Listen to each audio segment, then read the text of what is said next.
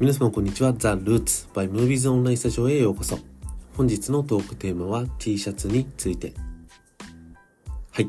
本日は T シャツについて、えー、まあ、お話ができればということで、結構普段から僕が T シャツを着ているので、チームの方から T シャツのエピソードとかなんかないんですかっていうふうに、え、聞かれて、まあ、T シャツについてちょっとお話ができればと思うんですけど、うん、確かに T シャツ結構自分好きで、昔からよく着てるんですよ。それこそ、10代の時なんて、ダンスやってて、ストリートダンサーだったんで、あの、でっかい T シャツ 2XL とか 3XL とか、まあ、昔はトリプル XL とか言ってたんですけど、ダブル XL とか。うん。そういうのを着てましたね。で、T シャツって言っても、無地だったりとか、いろんなデザインがあると思うんですけど、僕は、えー、プリント T シャツがすごく好きです。はい。で、プリント T シャツが好きな理由っていうのもあって、プリント T シャツが好きな理由っていうのは、なんだろうな。T シャツに落とし込まれてる、あ、プリントって、現代アートに近いと思っていて、うん。だから着るアートだと思ってるんですよね。そう。だから結構その、プリント T シャツもいろいろあるじゃないですか。英語のなんか文章がプリントされてるものもあれば、ブランドロゴがプリントされてるものもあったりとかして、いろいろあると思うんですけど、僕は結構コラボレーションしてる、あの、T シャツが好きで、グラフィックアーティストとコラボレーションしてたりとか、そういったものが結構好きっすね。うん。で、特にその好きなものっていうのが、プリント T シャツではあるんだけど、英語でなんかこう、なん、なんだろう、書いてある、文章を書いてあるものはなるべく選ばないようにしてます。うん。あれって和訳すると確かに、その意味に通ずるところはあるんだけど、やっぱネイティブな人たちが見た時に、ちょっと変な意味だったりとかするじゃないですか。日本のプリント T シャツって。うん。そう、だからそういうのがあるから、えー、なるべく選ばないようにはしてます。うん。なんか、偉人が残した名言とかだったら、ちょっと、いいなと思うんですけど、うん。なるべくちょっと恥ずかしいなっていう思いをしないように、文章系は避けてますね。うん。でもその中で、そのプリント T シャツって言っても、ボディっていうのがあるんですよ。で、その、僕は好みのボディっていうのが決まってて、最近だとオーバーサイズが流行ってるから、サイズは M サイズがちょうどいいんだけど、うん、普通のレギュラーだと L なんですよね。そう。だけどオーバーサイズ気味だから最近は M サイズを着ていて、好きなのが、まあ、ボックス型のシルエットで、で、えー、まあ、ウォンスって言うんだけど、T シャツだと。まあ、重さだよね。生地の重さっていうのが、だいたい7.6から8オンスぐらいが好き。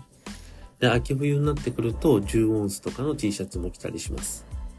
そう、10オンスって結構もう、なんだろうな。スウェットシャツに近いぐらい厚い生地なんだけど、ちょっとゴワゴワ感は出るんだけど、すごくカチッとしててかっこいいなっていう印象はありますね。うん。で、素材は綿が好きです。綿100じゃないとあまり着ないですね。そう。綿100で、でも柔らかくて、音数がしっかりあって、えー、まあ、よれたりしない、カチッとしてる T シャツっていうのが結構好きだったりします。うん。で、その中で、結構あの、買っちゃうブランドっていうのがいくつかあるんですけど、そうだな。一番おすすめなのは、おすすめというか最近ハマってるのは、あの、東京のストリートカルチャーをベースにヒップホップ、アメリカのヒップホップにリスペクトを置いてるブランドがあって、それがアップルバムっていうブランドさんがあるんですよ。うん。で、このブランドさんが好きになったきっかけっていうのが、このブランドさんの、えー、アップルバムっていうブランド名は、以前僕がポッドキャストで話したことのあるトライブコールドクエストっていうグループ、Q-Tip っていうラッパーが所属していたユニットがあるんですけど、その中の曲中に出てくるアップルバムっていう言葉から取って、えー、アップルバム東京っていう風に、えー、してるんですね。うん。で、アップルバムって、まあ、スラングで、可愛いお尻っていう意味なんだけど、あの そう、可愛いお尻、可愛いお尻ってずっと言ってる曲があるんですよ。もしよかったら聞いてみてください。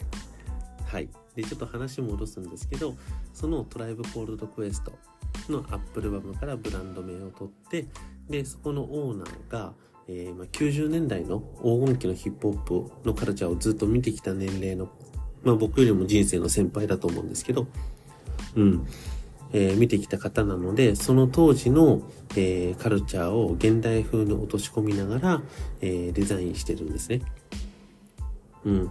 で、そこの T シャツはすごくあの、肌触りもいいし、ウォンスもさっき言った7.6とか8だし、で、えー、アートグラフィックとかプリントもすごくいい。最近だとパブリックエネミーとかの、えー、コラボレーションアイテムを発売していたりとか、あとは、えー、まあ、現代アートの大御所って言われるような方たちとのコラボレーションアイテムを出していたりとか、あとはもう向こうの R&B シンガーとか、えー、のジャケ写っていうんですかね。うん。ジャケ写をプリントアウトした T シャツだったりとか、いろいろですね、そういうものを販売してるブランドさんなんですね。うん。で、そのヒップホップやってる、ヒップホップカルチャーが好きだっていうのが、うん、ヒップホップ系の、ストリート系のブランドやってる方は言うと思うんですけど、何がそこが僕が好きな理由があるかっていうと、まあ、日本で活躍されてるダンサー、プロのダンサーの方たちもそこのお洋服を着てたりとか、で、そのインスタグラムをチェックすると、その洋服を着て踊ってたりとか、うん。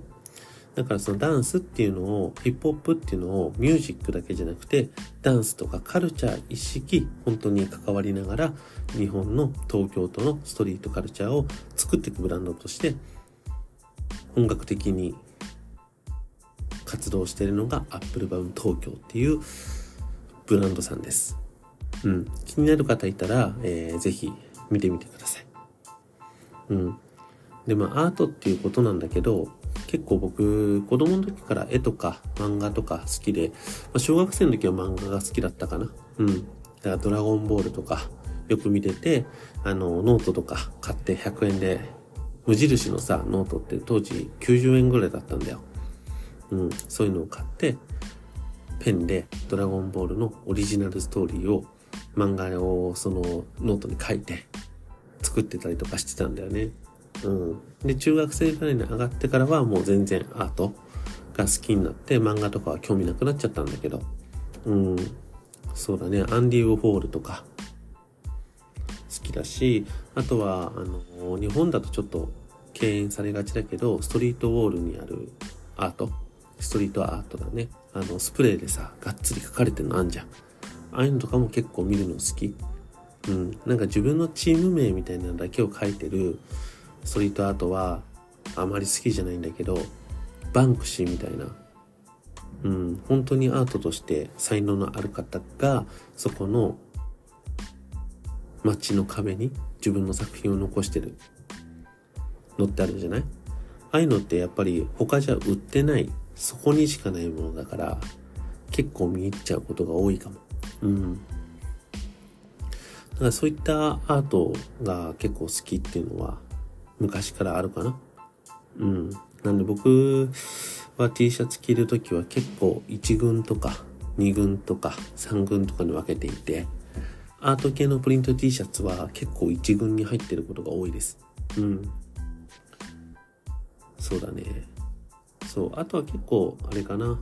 もう定番だけど、シュプリームは T シャツを結構買うことが多いですね。うん。フーディーとかも結構あるけど、でも T シャツがメイン、シュプリームもメインになってきてるかなと思います。そう。だから結構その、毎年毎年いろんなアートデザインを落とし込んでる人ブランドさんっていうのは結構好きかもしれない。うん、結構チェックしてますね。そう。だからそうだな。うん。最近だと M サイズでボックス型のシルエットで7.6から8オンスぐらいで。まあ秋冬は10オンスぐらいの T シャツを着て、えー、歩いてるのがいたら僕なんで。うん、都内で見かけたら声かけてください。はい、えー、今日は T シャツについてお話をさせていただきました。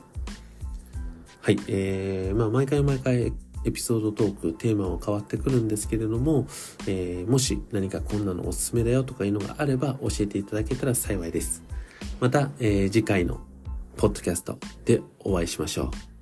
それじゃあ、またね。See you next time.